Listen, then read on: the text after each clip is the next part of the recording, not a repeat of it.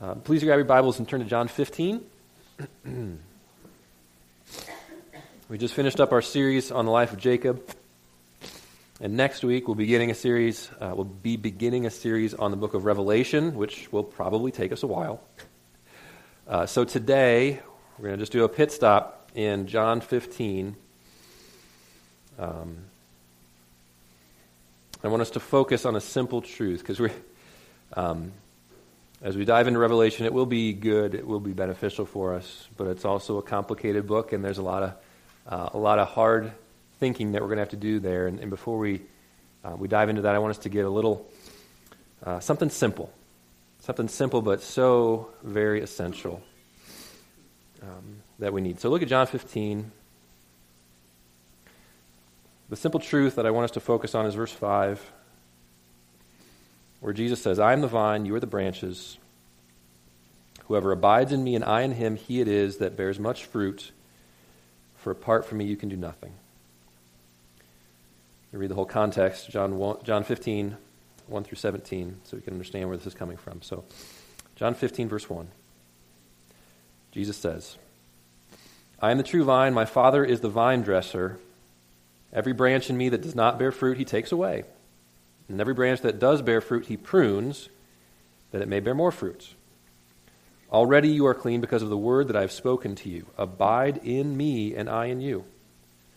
As the branch cannot bear fruit by itself unless it abides in the vine, neither can you unless you abide in me. I am the vine, you are the branches. Whoever abides in me and I in him, he it is that bears much fruit. For apart from me, you can do nothing. If anyone does not abide in me, he is thrown away like a branch and withers, and the branches are gathered and thrown into the fire and burned. If you abide in me and my words abide in you, ask whatever you wish, and it will be done for you. By this my Father is glorified, that you bear much fruit, and so prove to be my disciples. As the Father has loved me, so have I loved you. Abide in my love. If you keep my commandments, you will abide in my love, just as I have kept my Father's commandments and abide in his love. These things I have spoken to you, that my joy may be in you, and that your joy may be full. This is my commandment, that you love one another, as I have loved you. Greater love has no one than this, that someone lay down his life for his friends. You are my friends, if you do what I command you. No longer do I call you servants, for the servant does not know what his master is doing, but I have called you friends, for all that I have heard from my Father I have made known to you. You did not choose me, but I chose you and appointed you, that you should go and bear fruit, and that your fruit should abide, so that whatever you ask the Father in my name, he may give to you. These things I command you, so that you will love one another. The sermon today will be brief, because Jen's going to be sharing a testimony, but I want to hit this truth for us this morning. Um, the truth that Jesus gives comes in the form of a picture I want us to understand the picture first, so, and then get the meaning from it. Um, the picture here begins with a vine. There's a vine, right?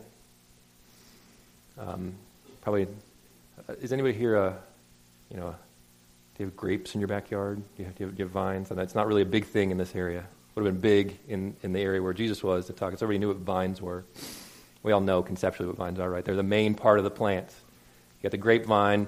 Uh, the vine is the part that's connected to the root system. It's the part where the nourishment comes from. It supports the whole rest of the plant. Um, trees are more familiar to us, right? So it's the trunk. It's the trunk. It's the main part of the plant. It's the part that's in the ground, that's rooted, that provides nourishment and strength for the rest of the plant. So there's a vine. The other part of the picture is that there's also branches. Right? Branches are really important because branches are the things that bear the fruit. And that's why you have the vines in the first place, because you want the fruit. Uh, so the branches, when they're connected to the vine, grow and produce fruit. When everything's working properly, the nourishment comes from the vine to the branches and produces fruit. But what happens when branches are broken off? When a branch isn't connected with the vine, does it bear fruit anymore? No.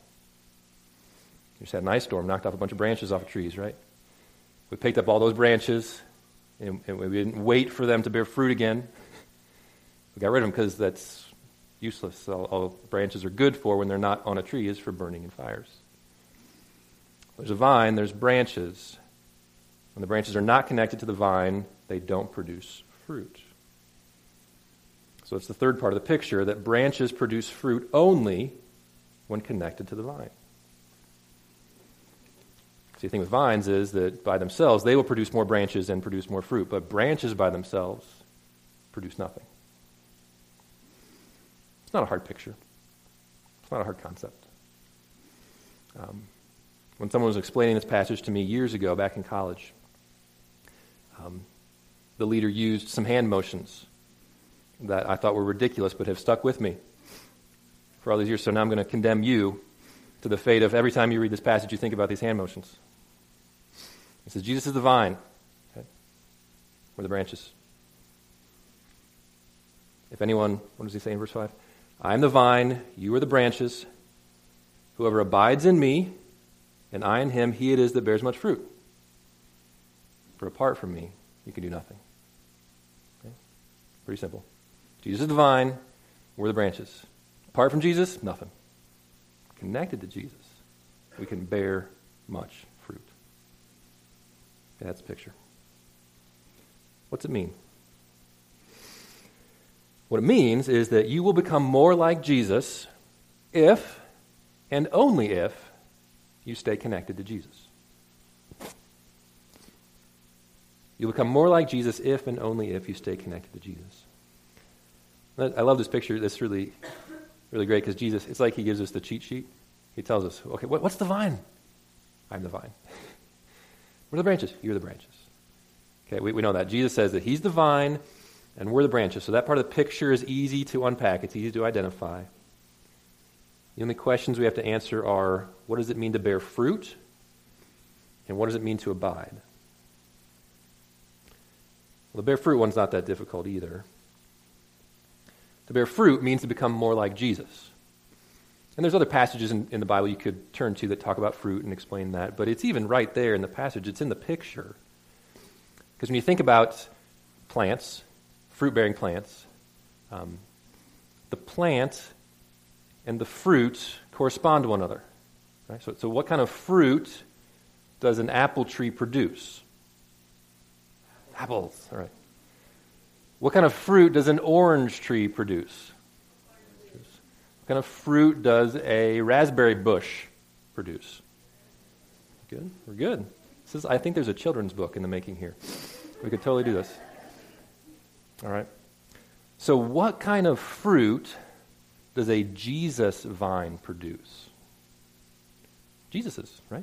Little, little, you could even call them Christians, right? little Christs. If you're connected to Jesus, if you're connected to that vine, that vine produces the fruit of Christ likeness, of being like Jesus. And so when you abide in Christ, the fruit that you bear is that you become like Jesus. You, there's other passages in Scripture that lay out some of this stuff. Uh, Galatians 5, the fruit of the Spirit love, joy, peace, patience, kindness, goodness, faithfulness, gentleness, self control. Things like these. That's what it means to be like Jesus, that as we abide in the vine, he produces that kind of fruit in you. So if you want to abide in him, if you want to bear that fruit, you need to abide. He's the vine, we're the branches. Apart from him, we can do nothing, but connected to him, we bear that fruit. So the final question is how do we abide? How do we stay connected to Jesus? If that's the key, if he's the vine, we're the branches, and if we connect to him, we bear fruit, well, how do we do that? How do we stay connected? How do we abide in Christ? And this, too, is answered in our passage. There's three main practices that Jesus highlights in this passage. They're not groundbreaking, they're not surprising. This is not some mystery that you've never heard before. But here's what you do if you want to abide in Christ and bear fruit. The first thing would be regular Bible intake. Look at verse 7. Jesus says, If you abide in me and my words abide in you, ask whatever you wish and it will be done for you. To abide in Christ, and if Christ abide in you, means that his word abides in you. That the Word of Christ, the Scriptures, the Bible is in you. If you're going to stay connected to Jesus, if you're going to be connected to Jesus, one of the important ways you do that is by letting the Word of God dwell in you richly. The Bible. Verse 7 also highlights another practice it's prayer. Verse 7 he says, If you abide in me, my words abide in you, ask whatever you wish, and it will be done for you. So if you have a relationship with Jesus, a, a relationship, you're hearing from him, from his word. You're speaking with him through prayer. If you want to abide in Christ and be connected to Christ, you need to be reading the Bible. You need to get the Bible in your life, and you need to be praying. Jesus says, ask, ask. If you want to abide. The third practice shows up in verse 10, where Jesus says, If you keep my commandments, you will abide in my love. Just as I have kept my Father's commandments and abide in his love. So the third practice would be obedience. If you want to abide in Christ, if you want to stay connected to him, fully plugged into his love, Jesus says, Keep my commandments. Now, it's not to say that you have to be perfect. It's not to say that God will reject you if you don't obey him perfectly. That's counter to the gospel, the whole main message of Scripture. Okay, the gospel is that Jesus Christ died for you and rose from the dead that your sins would be forgiven and you would be accepted by God on the basis of Jesus' life lived for you. Okay? That's the gospel. Okay. But having said that, at the same time, you need to recognize that if you want to have an ongoing relationship with someone, with anyone, if you want to have a close, intimate relationship, you need to change the way you live. Now, it's a purely hypothetical. It's the best example I could think of. If my wife were extremely allergic to cigarette smoke, and I smoked like a chimney, and I wanted a close personal relationship with my wife, if I wanted to stay connected with her, then I would need to give up smoking. Right? Because in that scenario, a lifestyle of smoking will be incompatible with an ongoing relationship with her. Okay? In the same way, a lifestyle of disobedience is incompatible with a relationship with Jesus. It just doesn't go together. And none of us are perfect. We all still sin. But the question is, what do you do with your sin? Do you love your sin? Do you not see a problem with it? Do you coddle it? Do you justify it? Do you excuse it? Or do you admit it, confess it, repent of it, and seek grace from Jesus to change? If you want to abide in Christ, remain in Him, if you want a close personal relationship with Jesus, you can't be walking in open and blatant disobedience to Jesus. To stay connected, need to keep his commands. So it comes down to this. Um, we want to be like Jesus. That's why we're here. That's what it means to be a Christian. We want to be like Jesus. We want more love and joy and peace and patience in our lives.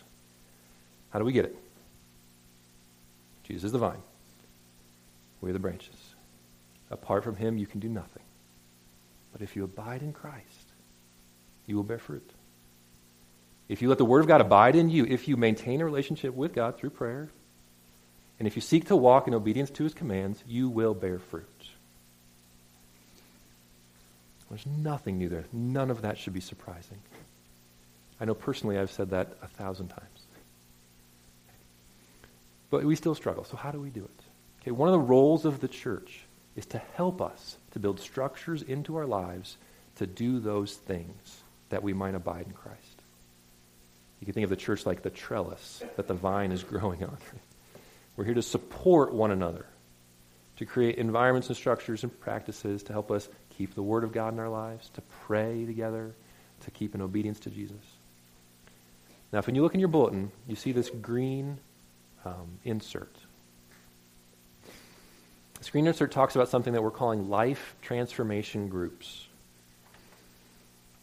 We call them that because we think that they are groups that will transform your life. Uh, we're going to talk about these groups quite a bit over the coming month. In a nutshell, you can read through this thing on your own. There's a display in the back, too. We're going to be talking about this, explaining it, having people share testimonies. But in a nutshell, the Life Transformation Group is a, is a group that is designed specifically to help us do these three things to keep the Word of God in our lives, to pray, and to walk in obe- obedience to Jesus. They're groups of two or four people of the same gender who meet together regularly, commit to read a lot of Scripture together, to pray for one another and for the lost, and to ask each other pointed questions about what's going on in their life so that we help one another to confess sin and walk with Jesus. And it's my desire and the desires of the leaders of this church that every single one of us would be in a life transformation group. Because we want to abide in Christ and we want him to bear his fruit in our lives.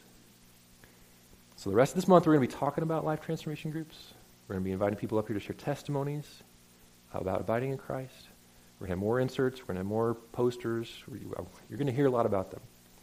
Uh, but to start it off today, I want to invite Jen to come up, my wife, um, to share a story about her own journey of being connected to Jesus and how she's born, he's born fruit in her life as a result. So we're going to do a hot mic swap here.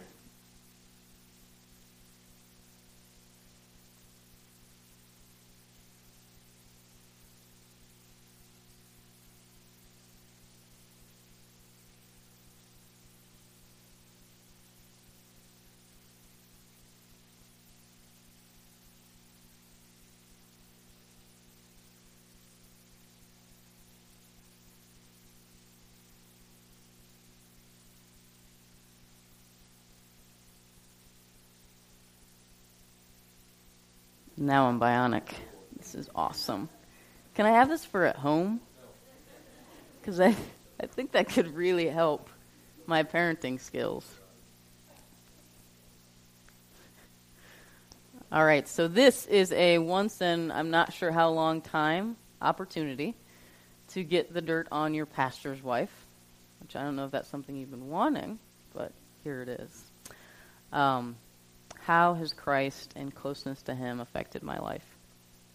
Before I get into that, I need to give a short intro um, about what is probably my most difficult spiritual challenge, and that is um, a disorder called bipolar disorder. And what that is, is that is a mental disorder based in bio- biology that has two extremes. One is what they call mania, the other is what they call depression. And it used to be called manic depression, so that might ring some bells for some people. In mania, there are these feelings of elation, of powerfulness, of this sense of invincibility. And that leads you to do a lot of dumb things. Um, it's not uncommon for people with bipolar to end up in jail or huge amounts of debt. On the other side of that is depression. And I think most of us have had an experience with depression. Um, with bipolar, it tends to go worse and leads to feelings of just self hatred and self loathing and even suicidal thoughts. Um, so I was diagnosed with that late. I was about 32 when I was diagnosed with that after experiencing symptoms of that since probably 11 or 12 years old. So that has been a major factor in my spiritual health.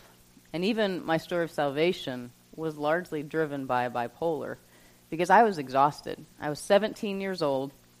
I had been acutely sick for probably about three years, bouncing back and forth between mania, which led me to lots of self harming activity, um, activity that I could have gotten so harmed in, just stupid things that were sinful. And I knew they were wrong. And so that would drive me back to depression, knowing that who I was was ugly, all this feeling of shame about what I had done.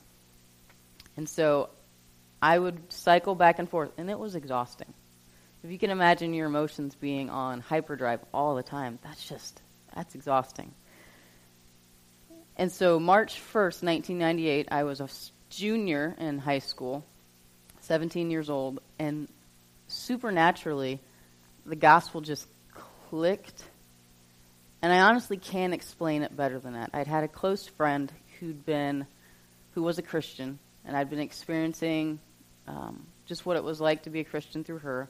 I was going to church. I was literally sitting in church when this happened. I don't remember what the pastor was saying, but it clicked. And deep in my heart, I felt Jesus' call from Matthew 11:28. It says, "Come to me, all you who are weary and heavy burdened, and I will give you rest." And it was like that was made for me because I was exhausted. And so, knowing he was promising rest, it was a deal I couldn't pass up. so, alone by myself in my room, completely unguided, I prayed to receive Christ. And two things haunted me. Um, the first being, could I even be accepted?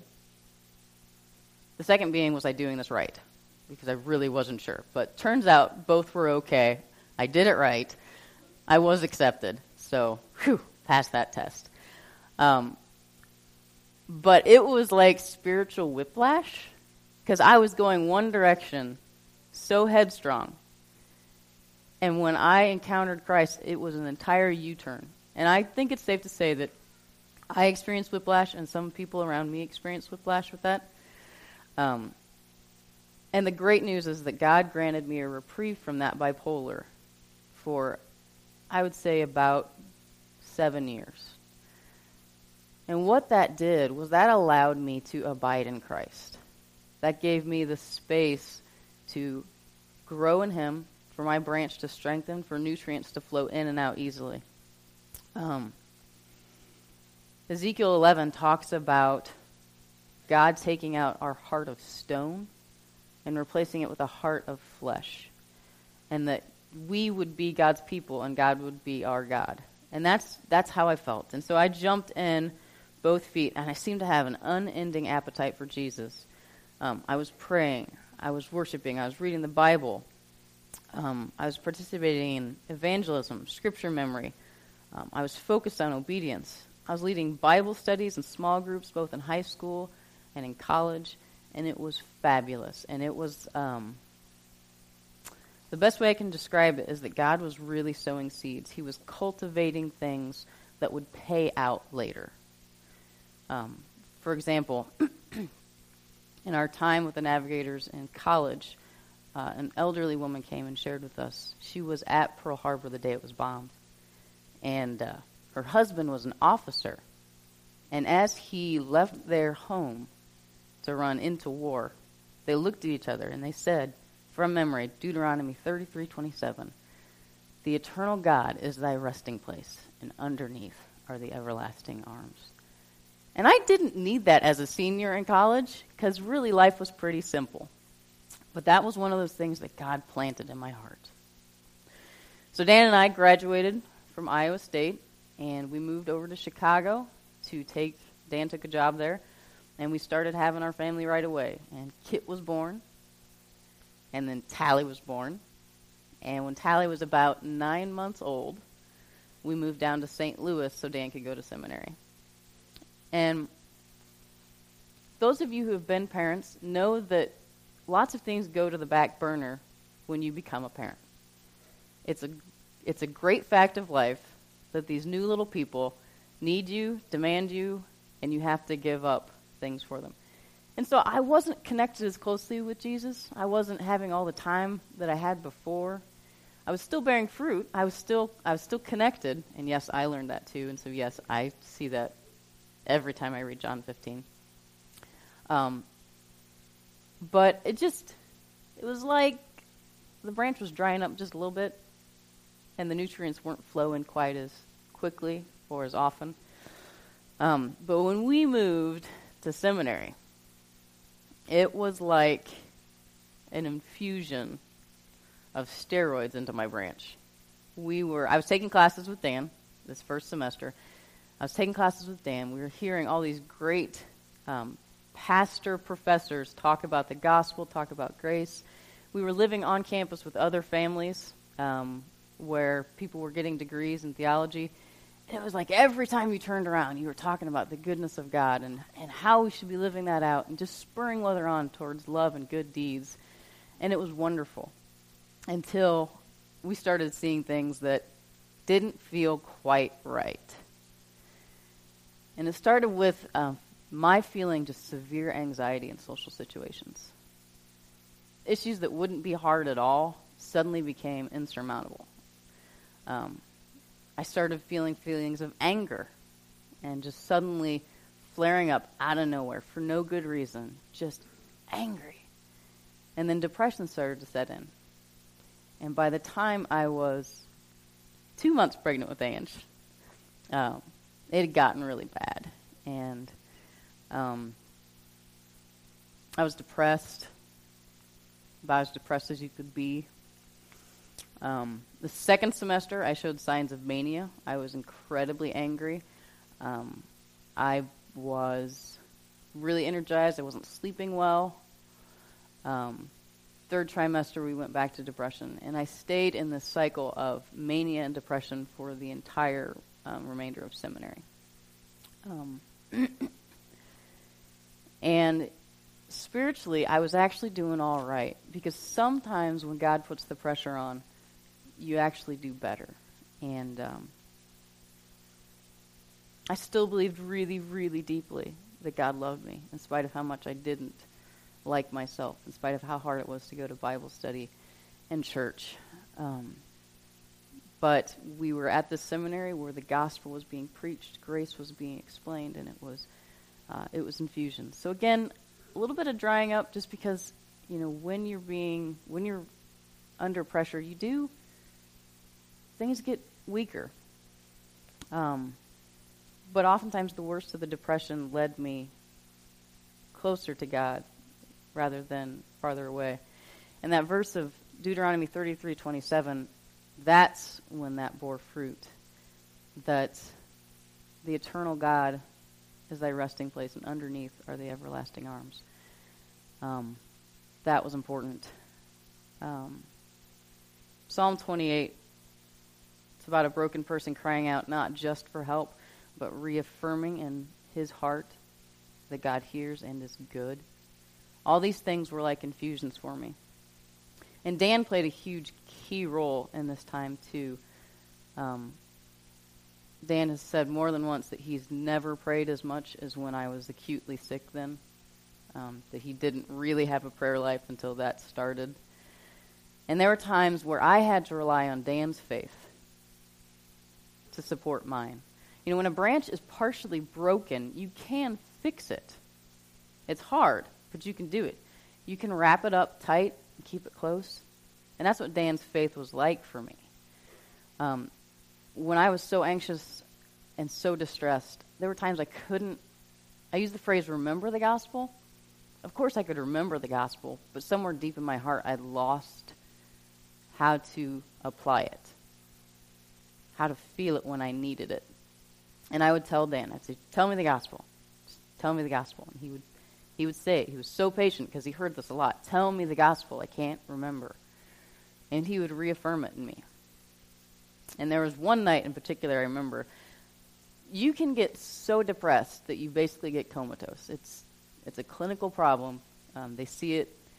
I mean, I was really close to that one night, and really despairing. And with what felt like the last of my energy, I handed my Bible to Dan. I said, Psalm 27, or Psalm 28. And he opened it, and he read it. And I said, read it again. And he read it. I said, read it again. And we did this, honestly, probably a dozen times.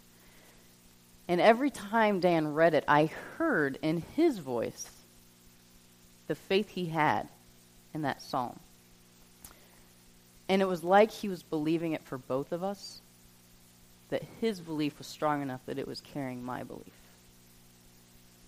So we made it through seminary. We did it. We, uh, we were able to manage it. It was ugly, and those on the outside um, who should have been on the inside saw it, were worried, but we managed. So we moved here. Ange was 18 months old. Tally was about three. Kit was about five, and uh, we moved here, and um, things, the bottom dropped out. Not sure why. circumstances, the bottom dropped out, and I cycled back and forth so fast that my head was spinning, Dan's head was spinning, and all we knew was that it was out of our ability to handle it. And I just looked at my mom. but uh, so finally, in November of 2012, I was 32, and we went to a counselor. And we described the things that we had been experiencing, um, things that we'd, I'd experienced since I was 11. And uh, she said, I think you've got bipolar. And so we did the psychological diagnostic tests, and turns out that, yep, pretty obvious, pretty clear, that's what it is. And um, started the process of finding medicines to help. But you would think that a diagnosis would make things better. That you'd think to yourself, ah, I'm not just a jerk, right? Like, I have a medical card for this. I have a doctor's note to be a jerk. Um, but it didn't. Um, if anything, it made it worse. And, and this is the hardest time of my life. This is the hardest time of my life during this period. It was about four months long. And I felt like I was completely a broken person because there was something wrong deep inside of me that wasn't going to get better just because I wanted it to. It was deep inside, and that was distressing. So the self loathing came in about a hundred times more than it ever had. And then there was the feeling that God didn't show up. That God didn't show up when I needed him to.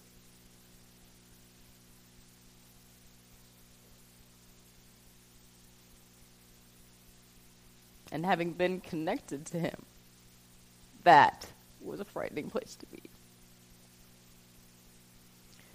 So, feeling disconnected, feeling like my branch was breaking, um, I just gave over to self pitying. And I stopped reading my Bible altogether. I stopped praying. Um, going to church was like poking myself in the eyeball with knitting needles. It was just terrible. I could barely hear the gospel being shared. Um, and what happens is disobedience breeds disobedience.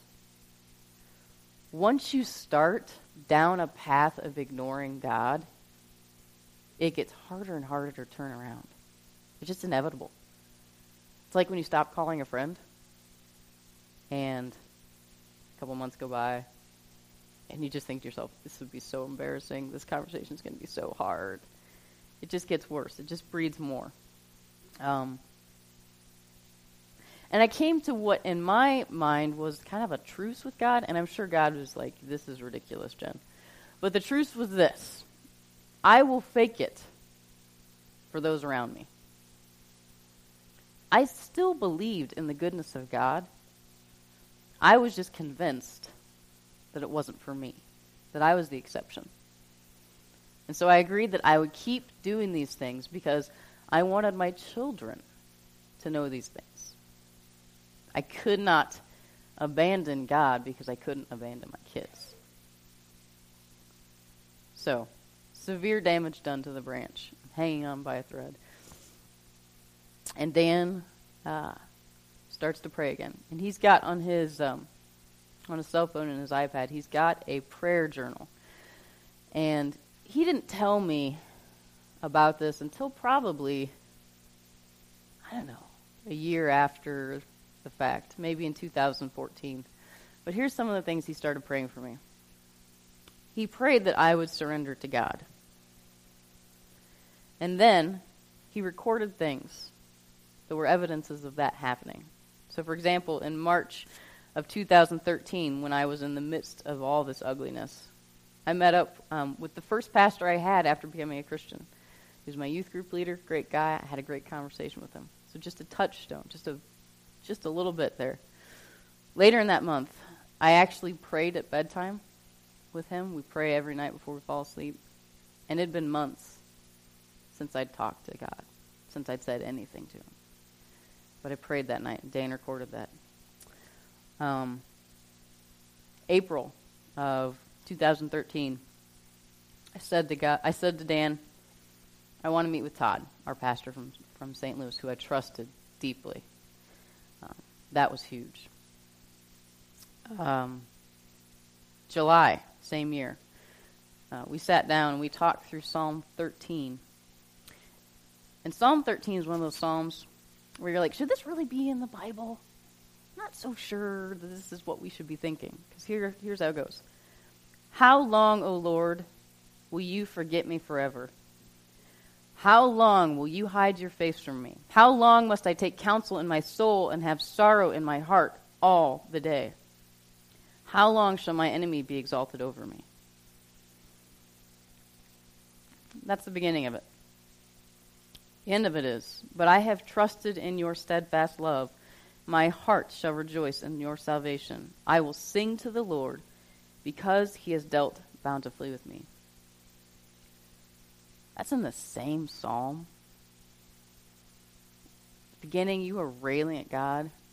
Why didn't you show up? That's basically what he's asking. Why didn't you show up? And at the end of the psalm, the psalmist is saying, You did. You always have. So that was another moment where I was coming back to God.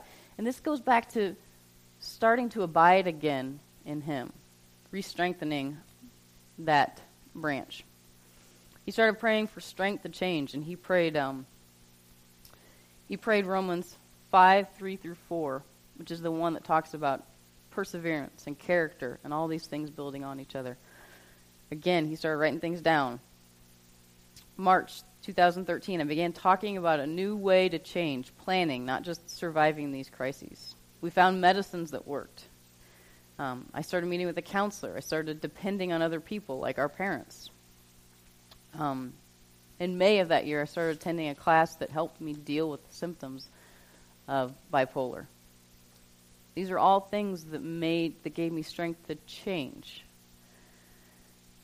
Finally, Dan recorded that he was praying that I would read the Bible and pray in pursuit of God. And he added that in October of 2013, so just about a year after I was diagnosed. And he reports that August 24th that year saw me reading my Bible. January 2014 asked me to pick pa- I asked him to pick passages to read. Um, September 2014 we were just talking about these LTGs, we were just starting, and I asked him to pray with me to pick someone to do this LTG with me. And I started in on the LTG and reading uh, five chapters of scripture a day. Um, March 2015, just last year, I asked him if we could pray more as a couple. And um, now, today, I am healthier than I've ever been, not from a bipolar standpoint, but from a spiritual standpoint. And a lot of it has to do with the LTG. And I had had periods of growth, but I'd never been able to sustain prayer and Bible reading very well. Um, but what the LTG offers, it offers accountability for those things. And I know programs sound really dry and off putting. But to have someone to hold you accountable to do these things that give you life, that connect you to the vine that you can grow, that is the most important thing that can be offered to you. Um, my rejuvenation spiritually did not happen overnight. 2012, I was diagnosed. And before that, it had been really ugly and rough. Um, things started moving in 2013, and then 2014, and then 2015. But the pace really, really picked up when I started with those LTG meetings really picked up. And um, what's interesting, I meet with Angela. What's interesting is that we hit it hard for the first nine months or so, six months or so. And then summer happened, and all of a sudden I got kids again. And Angela started working pretty much full time, and we just we stopped doing it. And then we had our foster kids and my broken foot, so we didn't I don't know what my broken foot had to do with spirituality. But anyway, we we kind of we were holding off. We were still checking in on each other, but my Bible reading dropped, my prayer dropped, um, and then we started meeting again at the end of December, and it was like, whoa, that's why we were doing this. And right now, life is amazing, and that doesn't mean we don't have problems. God does not promise to take care of problems, but He does promise that if we abide in Him, He will take care of us. So LTGs it may sound different and scary as you read about it, but it is the best way for you personally to grow in the Word. You can come and listen to sermons, and obviously I'm the pastor's wife, so I'm a big fan of that. But there also needs to be a component of you investing in yourself, and another person coming alongside you is a tremendous help.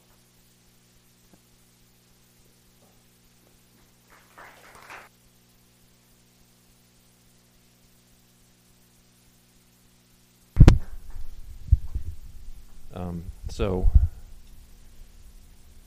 in case you're confused, when she was saying LTG, that stands for Life Transformation Group. Okay, so that's it, it's just too much to say. So LTG. Um, so one of the things that um, that Jen's doing now is that we've the leadership of the church has asked her, since she's had such profound experience with the life transformation groups, if she would take point in helping to implement it and roll it out um, for us as a church. So she's going to be the LTG team leader or LTG.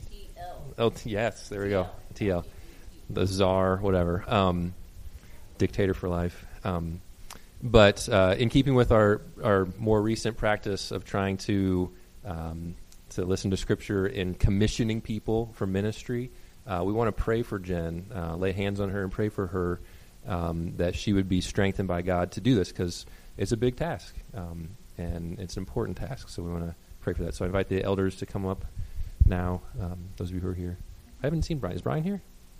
He's not here. He always skips laying out of hands. What's this do? No. Yeah, he doesn't like germs. No, I'm just kidding. All right, so let's um, let's pray for Jen. I'll start, and Steve, could you go ahead and just pray too for her? That's not just me praying for my wife. Um, Father, thank you. Um, I can testify firsthand to the veracity and the um, yeah, just all of, the, of, what Jen shared. That it's it's been an amazing journey, and you have been gracious. And I pray that you continue to be gracious in blessing her now. She's commissioned for this role in ministry that's important, um, helping people to get connected to you in the vine.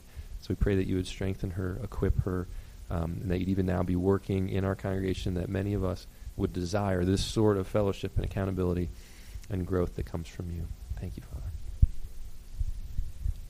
Father, I'm so grateful for just knowing Jen and for uh, being her friend. And I just pray, Lord, um, that in this role, uh, that she would be able to seek out people and people would seek her out, uh, that she would be warm and comforting to them, uh, that she would be able to pair people up who are a natural fit.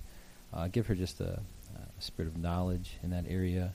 Um, I pray for wisdom and how to handle this. Uh, I ask that uh, you just continue to grow um, in her the, the, knowledge of your word, peace, peace of mind and spirit and body. And I just ask that you would uh, be with her every step of the way as uh, she continues to to work to um, have this this ministry flourish and uh, let it be.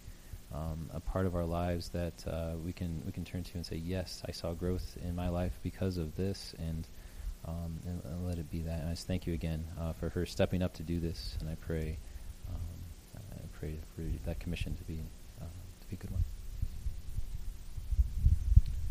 Heavenly Father, just uh, thank you uh, for your word, for what it means to us.